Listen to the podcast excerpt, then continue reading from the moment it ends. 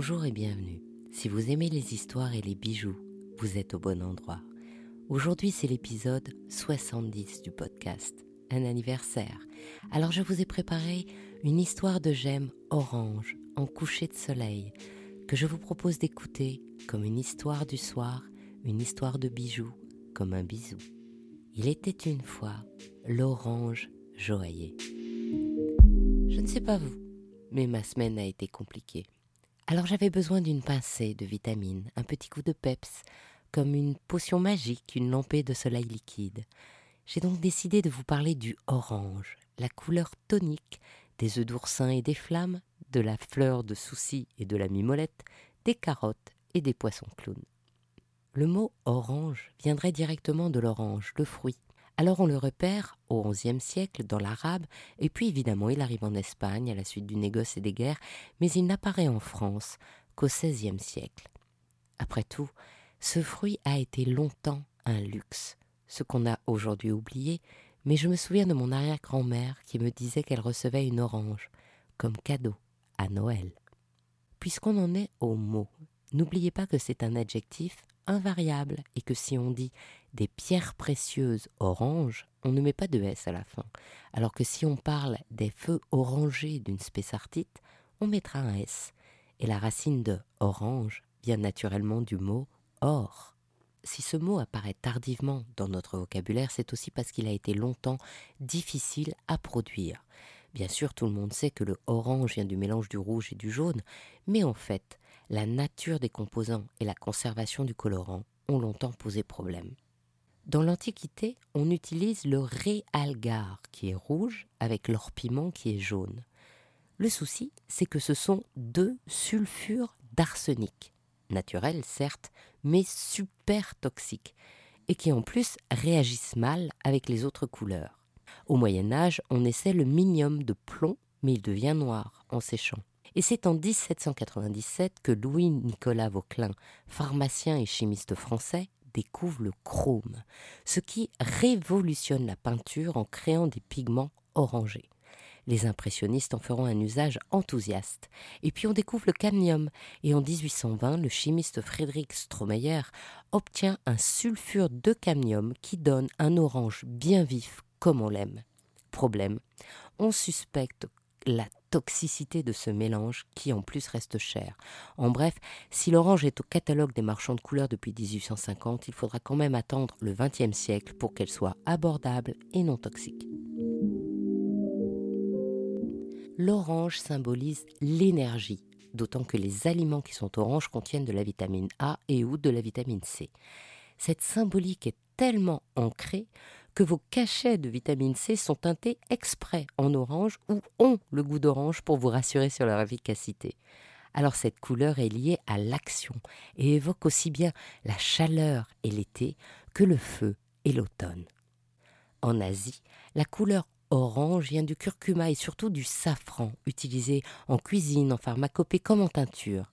Lié au bouddhisme, l'orange est la couleur spirituelle du deuxième chakra appelé Svadhisthana en sanskrit.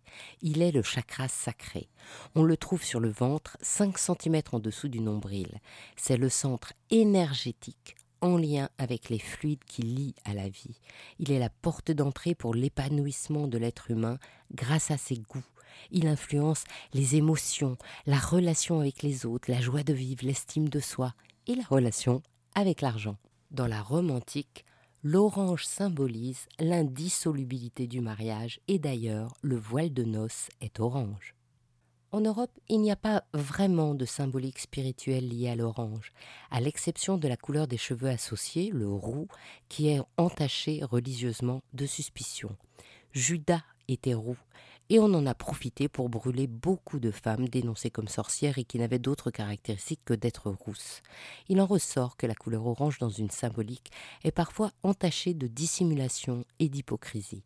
Mais généralement, cette couleur véhicule des valeurs de communication et de créativité, transmet la joie, le plaisir, l'optimisme, en plus d'être synonyme de vitalité, de force et d'endurance. Par ailleurs, l'orange est la couleur qui se distingue le mieux dans l'environnement. alors elle est utilisée pour signaler les dangers dans de nombreux domaines. Par exemple, en France, la vigilance orange est le niveau d'alerte de la sécurité publique. En joaillerie, il y a de nombreuses gemmes orange et le diamant orange existe, eh oui, mais il est rare, très rare. Le diamant The Orange a été trouvé en Afrique du Sud. Il pèse 14,82 carats, c'est-à-dire qu'il est gros comme une amande. Sa couleur est qualifiée de vivide, donc c'est le super top en matière de couleur. Il a été vendu en 2013 par Christie's New York 35,54 millions de dollars, ce qui était un record mondial. Un autre célèbre diamant orange, le Graph orange, de 4,77 carats, est d'une couleur orange-jaune et sa vente en 90 a atteint 3,92 millions de dollars. Il y a aussi le Lady Orchidea Diamond, 2 carats et sa couleur est fancy vive et il est taillé en cœur. Le dernier diamant orange très connu est le Pumpkin Diamond. C'est un orange vivide de 5,54 carats en taille coussin. L'actrice Alberi a eu la chance de le porter quand elle a gagné son Oscar de meilleure actrice en 2002 pour son rôle dans le film Monster Ball. Ce très bizarre nom de citrouille lui a été donné par Ronald Winston de la maison Harry Winston qu'il avait acheté un jour avant Halloween en 1997. Il a été revendu en 2013. Vous l'aurez compris, le diamant orange est rare et son caratage est bien plus petit que les autres diamants d'exception qui sont bleus ou blancs. Aussi, les joailliers mêlent-ils souvent différentes gemmes pour un effet feu franchement waouh. Par exemple, la parure Roi Soleil, créée par Dior et revendue chez Sotheby's en 2010, est un collier articulé de 359,73 carats de saphir jaune ovale avec 8,66 carats de grenat spessartite et 10 carats de diamant. Les boucles d'oreilles assorties sont également en forme de flamme et le tout a été vendu 104 500 dollars. Dans les pierres précieuses, le saphir, qui peut être de nombreuses couleurs, peut aussi être orange. Le collier Graph Orange Saphir est formé de saphir orange en gouttes qui ruissellent en contraste dans un losange de diamants blancs. Le saphir peut aussi être paparacha. C'est une variété orange rosé originaire du Sri Lanka, avec une délicate couleur pêche. Et je vous en parlerai dans un autre podcast car sa douceur ne colle pas avec notre tonique sujet du jour. Il y a beaucoup de pierres fines orange. La tourmaline et le sphène qui existent dans de nombreuses couleurs ont aussi une variété orange très intéressante. Chez la spinelle, il y a une variété orange qui est l'une des plus recherchées. Et le zircon, qu'il ne faut pas confondre avec le zirconium qui n'est pas précieux, le zircon, donc, un des minéraux les plus anciens connus sur Terre, peut aussi être orange. Et il y a la clinohumite, découverte en 1876 par Sir Abraham Hume, minéralogiste britannique, qui est un silicate de magnésium qui peut être jaune, rouge ou orange, et qui est actuellement rare. Dans les gemmes les plus utilisées en orange, vous connaissez bien sûr la citrine qui va du jaune au orange doré. Je me souviens de la bague Whiskey on the Rock de la collection Lamlight de Piaget, où la citrine d'une profonde couleur ambrée se décore de deux glaçons de diamants. Et dans l'exposition La Cloche à l'école des Arts Joailliers, j'avais vu un imposant bracelet art déco dont les décors de cabochons de citrine orangée étaient interchangeables. Et bien sûr, il y a les grenats aux multiples couleurs et dont les oranges sont au moins trois. Tout d'abord le grenat essonite, qu'on appelle aussi pierre de cannelle, et qui peut être orange, jaune miel ou brun rouge. Dans la parure His Majesty's Alliance, dessinée par Frédéric Manet pour Rubéus, le grenat essonite central de 26 carats est taillé en visage de lion par le célèbre lapidaire Victor Tuzlukov. Autour de cette face léonine rayonnent des citrines, des topazes et des rubis. Une autre espèce de grenat d'un orange vibrant est le grenat mandarin. Dans le bracelet talisman de la collection Trésor d'Afrique de Chaumet, trois grenats mandarins de 24 carats en pain de sucre répondent au bleu profond du lapis lazuli et ses clairs de saphir jaune. Chez Bulgari, c'est le collier Night at the Casino de la collection Cinemagia qui fait resplendir un grenat mandarin de 16,85 carats au cœur d'une roulette de casino redesignée de turquoise, diamants et améthyste. Et plus récemment, c'est la maison Maton Paris qui part sa bague tortue d'une carapace d'un seul grenat mandarin dont la couleur intense resplendit sur la monture en or blanc. Le grenat peut aussi être spessartite, d'un orange avec un peu de jaune jusqu'au brun rouge, comme celui choisi par Lawrence Baumer pour être le cœur de sa bague Black Magique Nébuleuse, qui est en or blanc rodier noir avec de la laque noire pavée de saphirs bleu, rose et violet. Chez Piaget, c'est dans la collection Irrésistible Attraction que le spessartite exprime toute sa couleur tonique dans les entrelacs de diamants blancs. Chez Dior, la spessartite est choisie tangerine dans la collection J'aime J'aime et mandarine dans la collection Dentelle Popeline. Et chez la jeune maison Verret, la première collection Melting Pot comporte une spessartite éclatante qui orne le solitaire fil. Autre gemme, la topaze impériale va du jaune orange jusqu'au brun doré. Chez Chanel, une topaze impériale ovale de 20,40 carats sert également de fermoir sur le devant du collier de la collection Tudor en or jaune et platine, tissée de perles de culture et de diamants. Et pour Chaumet, c'est dans la collection Les Ciels que la topaze impériale rutile d'un orange devenu lueur d'orage.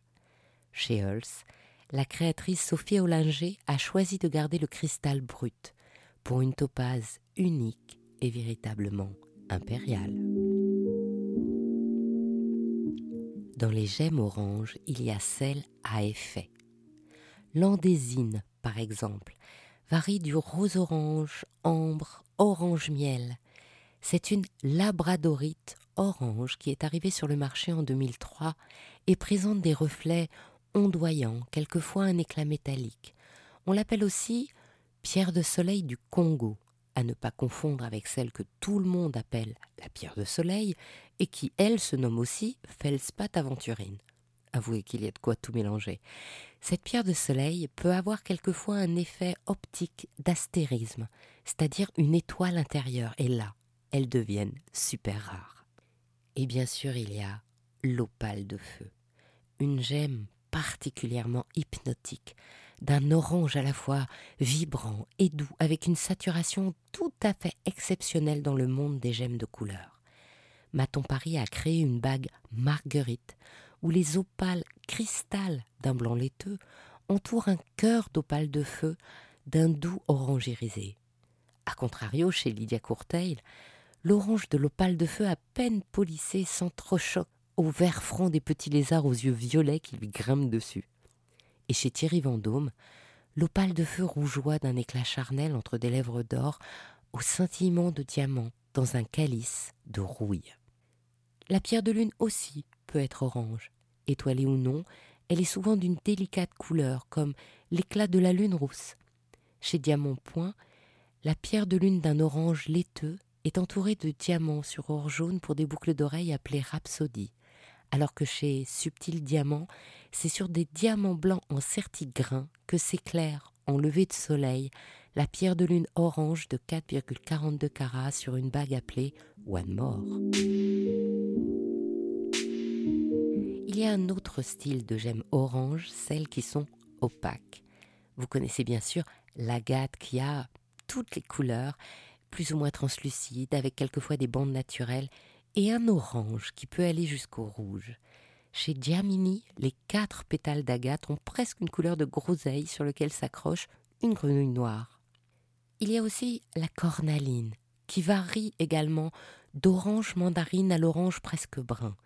Chez Van Cleef et Arpels, la collection Bouton d'or a choisi un orange foncé intense, rehaussé de nacre et de diamants. Enfin, il y a l'orange des gemmes organiques comme l'ambre, dont je vous ai beaucoup parlé dans l'épisode sur la célèbre chambre d'ambre. Et puis il y a le corail, dont l'orange se mêle de rouge ou de rose pour des teintes allant de l'écume de sang au saumoné. Chez Cartier, la collection Coloratura montrait un bracelet aux perles de corail d'un orange soutenu, dopé par un émail noir et des diamants.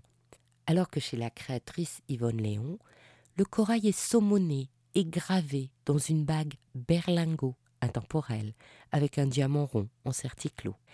Et chez Muriel Beckbeder, son pendentif est en corail fossile et montre tous les camailleux de l'orange du plus doux au plus vif en passant par le orange rosé et qui varie suivant la lumière. Ainsi se termine cette histoire de l'orange joyeux. Je tiens à faire une dédicace spéciale à Jennifer, Cyril et Fabien pour vos jolis messages sur LinkedIn, ainsi que les deux joaillères pour nos échanges sur Instagram. Je suis Anne Desmarais de Jotan et je donne une voix aux bijoux. Chaque dimanche, j'émets en alternance sur un podcast différent. Et justement, la semaine prochaine sur le podcast Brillante, ce sera Stéphanie Desor, l'auteur de La Panthère, qui ressuscitera pour nous Jeanne Toussaint, la directrice mythique de Cartier.